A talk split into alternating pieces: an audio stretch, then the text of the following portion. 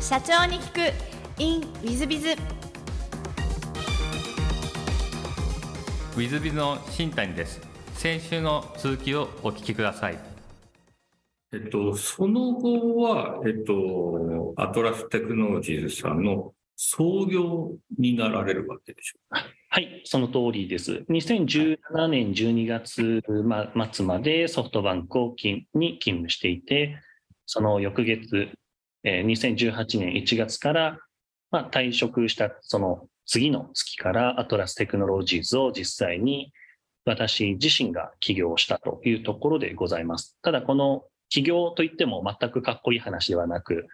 ソフトバンクからあの払い下げてもらった中古の ThinkPad の X230 ですかね。1万5千円で、あの、すごく古いパソコンを払い下げてもらって、それが一つと、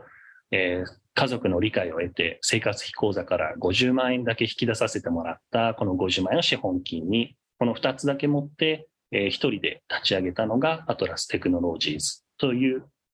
フィンテックのコンサルティング会社でございます。何かこの、起業しよう、創業しよう、独立しようと思ったきっかけなんてございましたでしょ年齢で決めていました。あの、37歳までに起業しようというのは、実はあの、先ほどの宇宙企業の18歳の時に決めていたんですね。で、えー36歳の誕生日を迎えた翌日に、えー上司に実際に辞めますと、あの、辞表を持っていったというのが、まあ、時間で決めていた、年齢で決めていたというのがお答えになるのかなとは思ってます。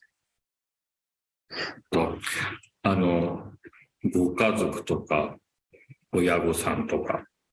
いろんな方から上司の方とか、反対はなかったでし不思議と反対はなかったです。身近な、えー関係者からは。まず家族から申し上げると、娘二人、まあ今で言うとあの中学校、小学校、ただまあ当時はあの、約5年前なので、まあ二人とも小学生ですね。あとは妻がいて4人家族です。で、まあ子供はあの、まあパパはよくわかんないけど頑張ってねという形がありますし、妻からしてもですね、まあ自分も働いていますし、まあ昔からこう、そういった自分でビジネスやりたいって言ってたよねというところで、まああの、まあや、どんと構えてもらってやってみたらと、あの、それぐらいまあ応援するよというのが家族のリアクションでしたね。まあそういう意味であの、いわゆる嫁ブロックというのは経験せずに起業できてますし、実際にあのソフトバンクのまあ上司、あるいは同僚、関係者の方々にも起業しますというところでも、やはりあのすごく応援していただいたというのが、一番まあ自分が感じた、えーリアクションだったとは思っています。そういう意味では、えー反対されたり、こう、まあ、すごくこう非難を受けてというよりかは、まあ、頑張ってやってみなよというところで、皆さんに送り出してもらえたかなという記憶は強く残っています。ょなるほど、ありがとうございます。えっと、当初より上場は目指そうと思って創業している感じになりますでしょなるほど。いいご質問ですね。あの、ありがとうございます。1年目はですね、えー2018年1月に創業して、先ほど申し上げた通り、資本金50万円と中古のパソコンを1個だけ持っている一人の会社でしたから、まずは1年間、あの、生き抜かねばいかんと。それがまず大きかったんですね。で、1年しっかりえーまあ、1年間、まあ、ずっと結局一人で、えー事業を運営しているわけですけども、まあ、その後の飛躍にもつながる、えー大きなクライアントの直接契約というところも得ることができましたけども、1年目、始めた当初はですね、まずこの会社を潰さないように、あるいはあの非常に現実的な目標で家族をしっかり養っていけるようにというのが目標でした。その1年が終わって、これから2年、まあ、の、2年目に入って、これからアトラステクノロジーズをどういうふうにしていきたいか、自分自身も含めて組織としてどうありたいかというところで、IPO 自体は今から約3年少し前、え2019年の夏頃ですね、創業から1年半が経ったところで意思決定をして IPO の準備を開始したというのが、これまでの経緯です。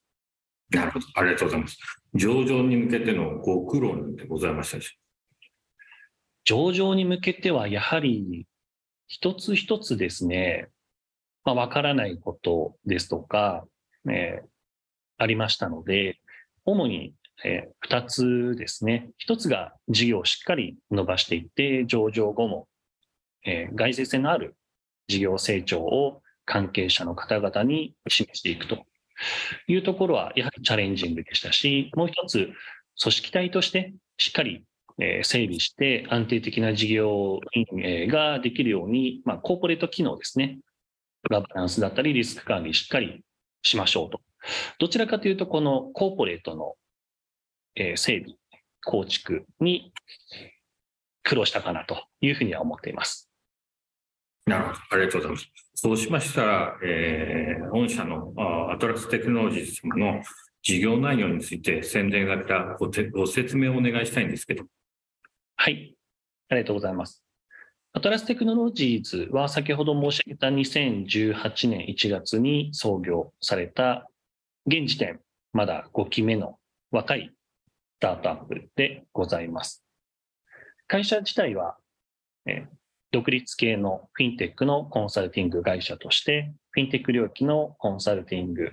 及びプロジェクト実行支援サービスを国内はもとより海外のクライアント企業に対してご提供するというビジネスを営んでおります。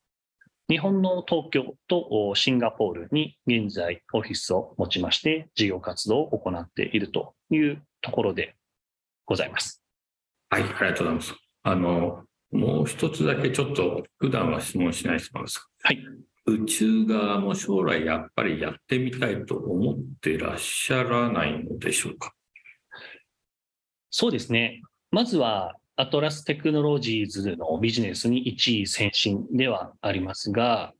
私、1981年生まれで、厄年を出しつつある状態なんですけれども、ビジネス、まあ、プロフェッショナルとしての残された時間ということを考えれば、宇宙開発、何かしら、まあ、自分も貢献できたらいいなという思い自体は持っています。が、やはりまずは、えー、代表であるアトラステクノロジーズの成長。まずこれがありき。これが現時点でのお答えかなというふうには思ってます。はい。なるほど。そうそう。将来、イーロン・マスクみたいに、ペーパルから電気自動車、宇宙っていく可能性も山本社長様あるかもしれないこんな感じでいらっしゃるんですね。そうですね。あの、ぜひ、こうご期待いただければというふうには、勝手ながら思っています。はい。ありがとうございます。えっ、ー、と、そうしましたら、ちょっと全く違う質問もさせていただければと存じます。えー、好きな、その好きなことで、えー、事前にお聞きしました。美術館、旅行がお好きということで、美術館お好きということで、えっ、と、この前行った展覧会で、ゲルハルト・リヒター行かれたということで、国立近代美術館ということで、美術館好きということは、絵画がお好きということでいらっしゃるんですそうですね、絵画に限定することなく、特にあのいろんな表現手法の,、まあ、あのアート作品は大好きですね。ただ、もともと好きだったかというと、あのそんなことはなくですね、妻の影響が大きいですね。妻が、えー、玉火のこう油絵卒業する、もともと妻側の趣味だったんですけども、それにあの頑張ってというわけではないですが、えー、付き合っていくことで、自分自身もそういったアートに触れて、あ、これいいな、というふうになっていったというのが大きなところです。実際にあの、今はあの、残念ながら閉館しちゃったんですけど、あの、結婚式も品川にある原美術館であげたりとかした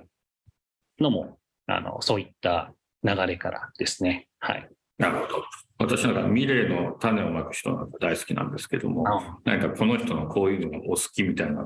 芸術作品とかでございますか？あそうですね。まだまだ最近、あの、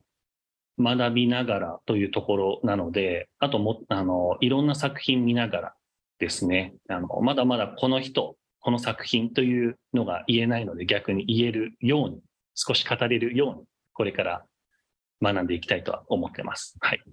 ありがとうございます。えー、座右の銘もお聞きしました。これもね、ちょっと、あの、僕は、あの、すごく聞きたいこといっぱいなんですが、はい。金銭を失うこと、それはまた、働いて蓄えればよい。名誉を失うこと。名誉を挽回すれば世の世の人は見直してくれるであろう。勇気を失うこと。それはこの世に生まれてこなかった方が良かったであろう。とのいうのを選ばれてらっしゃいまして、これがですね、ゲーテの言葉と言われてて、山崎豊子、山崎豊子皆さんご存知かどうかわかりませんが、白い巨頭等の山崎豊子、まあドラマにもよくなってますね、の座右の銘でもあると、珍しい長い文章をお選びになったんで、これ選ばれた理由と、どんな意味なのかも、この文章だとなかなか伝わりづらいので、その辺もご解説いただけると嬉しいんですけども。そうですね。まず、あの、この言葉にどう出会って、その後どういうふうに座右の銘になっていったかという観点で少しお話をさせていただきます。確かにこう、こう四字熟語のようにバシッと座右の銘というのを挙げられたらかっこいいかなと思ったんですけど、やはり考えれば考えるほどこの言葉にいつもある種救われているところもありますので、挙げさせていただきました。先ほど、特に海外旅行、あの学生時代にですね、バックパックで、えー、いろんな旅に、海外旅行に出ていたというお話をさせていただきました。その時、ミステリーの、あの、が好きというのもあって、よく文庫本を何冊か日本で買って、旅先で読みながら、あの、長い鉄道に、あの、ユールパス乗ったりとか、えー、東南アジア旅したりとか、いうことをやっていたんですけども、山崎豊子さん自身の、えー、いろんな作品多く出ておりますので、当時、えー、20歳ぐらいですね、えー、文庫本を今申し上げた通り読みながら旅をしていました。で、帰国をしてから彼女自身のインタビュー記事だったりも少し見ていくと、まさにこの言葉ができたんですね。その立場が違いますけれども、執筆活動をする上で、やはり非常に苦しい、えー、局面があるという文脈で、山崎さんご自身はね、ご説明されていましたけども、まあ、自分もですね、えー、今、現時点で言うと上場企業の代表、会社経営者としてもそうですし、起業してからも、まあ、決してあの、いいことばかりではなく、どちらかというと、あの、とても憂鬱なことだったりすることの方が多かったです。先ほど申し上げたまず、創業当時、全くお金がなかったですね。あの、管理会計ソフトを謎にこう、更新更新として、なんか入金してないかなという形で、常にお金の不安というのはありました。で、それは会社経営者としてでもなく、あまあ、そう、会社経営者としてもそうですし、個人としても常にこう、お金のをあの失う恐怖というのは、あの、まあ、常に、もう皆さんも含めてあるのかなとただ、今も経営していて思うのは、お金自身を仮に失ったとしても、まあ、それは正直また頑張って働いてお金を稼いでいけばいいというふうに思うんですね。で、また経営していくと、やはり人と人の出会い、企業と企業というところで信頼を得たり、あるいは会社経営をしていると、やはり人から、あるいは企業から個人としても組織としても信頼を失うという局面を避けることもできないです。で、これは信用を失うというのは本当にお金を失うよりも大変なことだなというところはありますが、それでもやはり失った信頼もしっかりとまた、あの、勝ち取れるように、改めて真摯に向き合って自分たちの価値を提供していくというところにつなげていけば、まあ、しっかりまた獲得できるものだなというのも企業経営をしていて思います。ただ、えー、ここの言葉に表現されているようにですね、やはりあの、勇気を失ってしまうということは、あの、勇気を失うこと、それはこの世に生まれてこなかった方が良かったであろう。これは厳しいなとは思うんですけども、やはりあの勇気を持ってチャレンジしなくなった瞬間、それはいろんなことが終わるんだろうなというのを経営していても思っています。なので、昔からこう時間の有限性をすごく感じているんですけれども、座右の銘で挙げさせていただいた理由は、この最後の勇気のところに関わってきますね。一回きりの人生を、まあ、必ずあのより良いものにしたい。そのために変わり続ける勇気っていうものが、まあ、ずっとあの必要だなと思っているので、会社経営者としても個人としても、まずは長い言葉ですけども、財の目に挙げさせていただきたというのが大きな理由です。はい。なるほど。市場からしい理由ですね。ご回答になってますかね？はい。はい、あの、十分なってますし、あの、リスナーの皆さん方、多分、皆さん社長さんたち多いので、勇気か、こういうふうに思ってらっしゃるんじゃないかなと思います。ありがとうございます。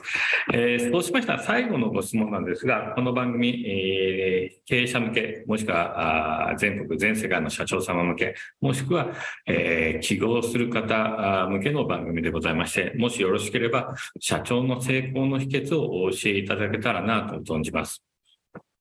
はい。成功の秘訣は、やはり、あの、いつも考えていても、運が良かったなというところに尽きるのかもしれません。で、2022年、一つ象徴的な事柄として、東証のグロース市場にアトラステクノロジーズは上場することができました。これは過去3年にわたって、あるいは創業来、しっかりと組織体として準備をしてきたという一つの結果ではあるんですけれども、その局面局面では本当に奇跡を17回ぐらい引き当てるというような形で、え運が良かったというふうな結果、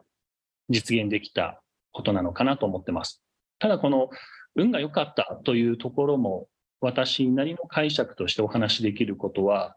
やはりあの、創業1年目は一人だけでビジネスをしていたところから組織になっていって、多くの人との関わりで、支えているという感覚で4年目ぐらいまでこう、ある種傲慢な側面もあったんですけども、今年特にあの、こういったイベントも迎えると、全く思考の転換もあってですね、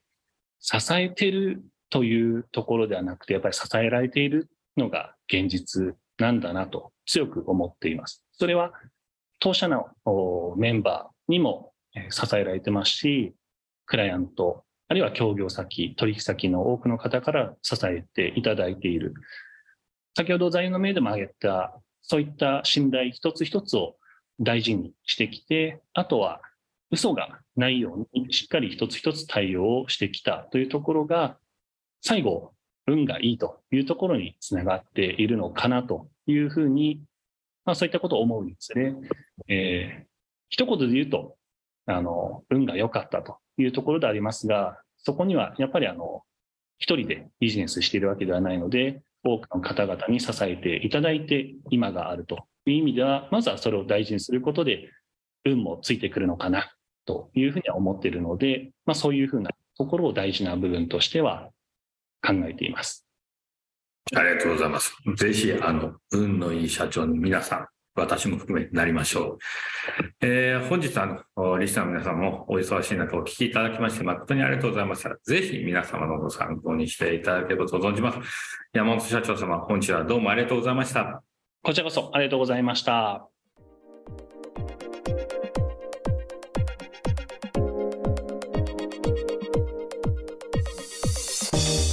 本日の社長に行くインウィズが上場企業の社長様、トラステクノロジーズ株式会社、山本社長様でいらっしゃいました。いや頭がいいですね。本物の地頭のいい方。えー、もしかすると地頭というのをちょっと解説すると、中卒でも高卒でも大卒でも関係ないですね。本当の頭いい人。あの受験なんかしてもしたくない関係ない。なんとかなっちゃうというか、見えちゃうというか、できちゃう。でその地頭の良さが多分運を引っ張ってくるんでしょうね。かつ謙虚な姿勢こういうのも合わせ持ってて地頭が良くて運が良くて謙虚って言ったらそれは全部持ってくんでしょうね。で多分あのできればイーロン・マスクを抜いてくださるという思ってますが、あうん、いけるんじゃないかと、宇宙まで行けるんじゃないかというふうに思わせてくださる、えー、素晴らしい社長様で、えー、こういうふうにならなあかんなというのを私なんか強く思った次第です。皆様方いかがでしょうか？ぜひ皆様方もですね、えー、まあ、フィンテックから宇宙っていうのがつながるのが、えー、私からするとまだまさにあのあ小僧の社長なのでわからないですがつながってくるんだということでぜひ応援したいなと思いますし皆さん方もぜひ真似していっていただけたら嬉しいなと思います。えー、本日の社長に行くインウィズではここまでまた来週3分コンサルティング i z b i z が社長の悩みを解決本日の3分コンサルティング S 様です。はじめまして、東京で不動産業をしてます S と申します。こんにちは。本日は新人教育についてお聞きしたいと思います。弊社はこれまで即戦力を求めて経験者を雇ってきました。しかし、なかなか定着してくれず、費用だけが増えていっていきます。このままではまずいと、新卒を雇って教育しようと考えました。ただ、これもうまくいきません。私の教え方が悪いのかと思い良かった点悪かった点をリストアップしましたすると社会人としての礼儀作法の分で私は引っ掛ける覚えていることに気づきましたそこで新谷さんにご質問です。新卒の社員に礼儀作法を教えるには経営者である私が直接教えるのがいいでしょうか？それとも研修などに参加されるのがいいのでしょうか？ご意見をお聞かせください。とのことなんですが、えーと、私としては両方やられた方がいいと思います、えー、よくあのマナー研修とか、えー、何でしょうか？新入社員研修みたいなのを、えー、合同でやってる団体とかあ会とか会社とか、えー、結構ございます。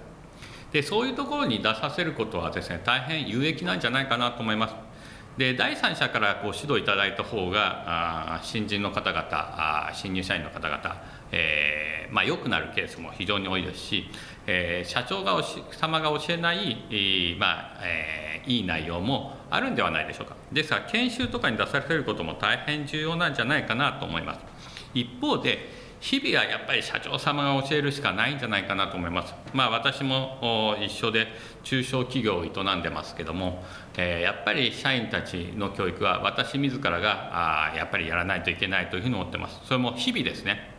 まあ、できれば中間管理職の部長さんなり課長さんなりちゃんと毎日やっていただいて時折社長である私もやりみたいな感じで、えー、毎日のようにやっていくことは必要なんじゃないかと思います。で、えー、癖をつけさせるしかないですので特に礼儀なんていう部分はえー、癖をつけさせることが大変重要だということになります。まあ、そういう意味では、えー、その新人の方々に、えー、まあ、自分がお客様としてどう思うだろうかみたいなことを考えさせることなんかもいいのではないかなと思います。特に、えーと、先輩社員とか、え新入社員の方々とか社長様も混じっていろんなディスカッションしながら、えお客様こう思ってんじゃないかみたいなことをお話ししていくとだんだん礼儀が治っていくみたいなこともあるんではないかなと思います。まあ、そういう部分で、えー、研修も必要かもしれませんし社長さんは自らご指導されることも必要なんではないかと思いますのでそれも毎日毎日やり続けなきゃいけない、えー、癖をつけさせるところまで、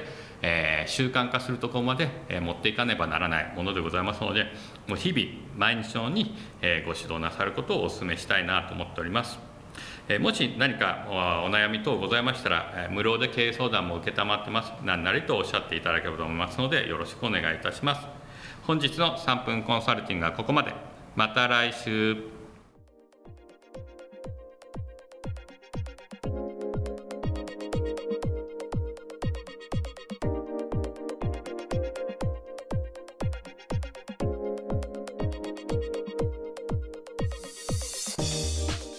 日も社長に聞く in WithBiz をお聞きくださり誠にありがとうございました。えこの番組は2017年1月から毎週配信を続けております。これまでにたくさんの成功社長、成功経営者のインタビューをお届けしてまいりました。その内容はすべてテキスト化いたしまして、私ども WithBiz が運営するウェブサイト、経営ノートでも閲覧いただけるようにしております。音声だけでなく、文字で読み返すことで新たな発見や気づきがあり皆様の会社経営に役立つヒントがきっと見つかるのではないかと思いまして、えー、サイトの方にもさせていただいてます。ぜひネット検索で経営ノートスペース社長インタビューと入力いただき経営ノートのサイトをご覧になっていただければというふうに思っております本日の社長に行く e ムイズではここまでまた来週。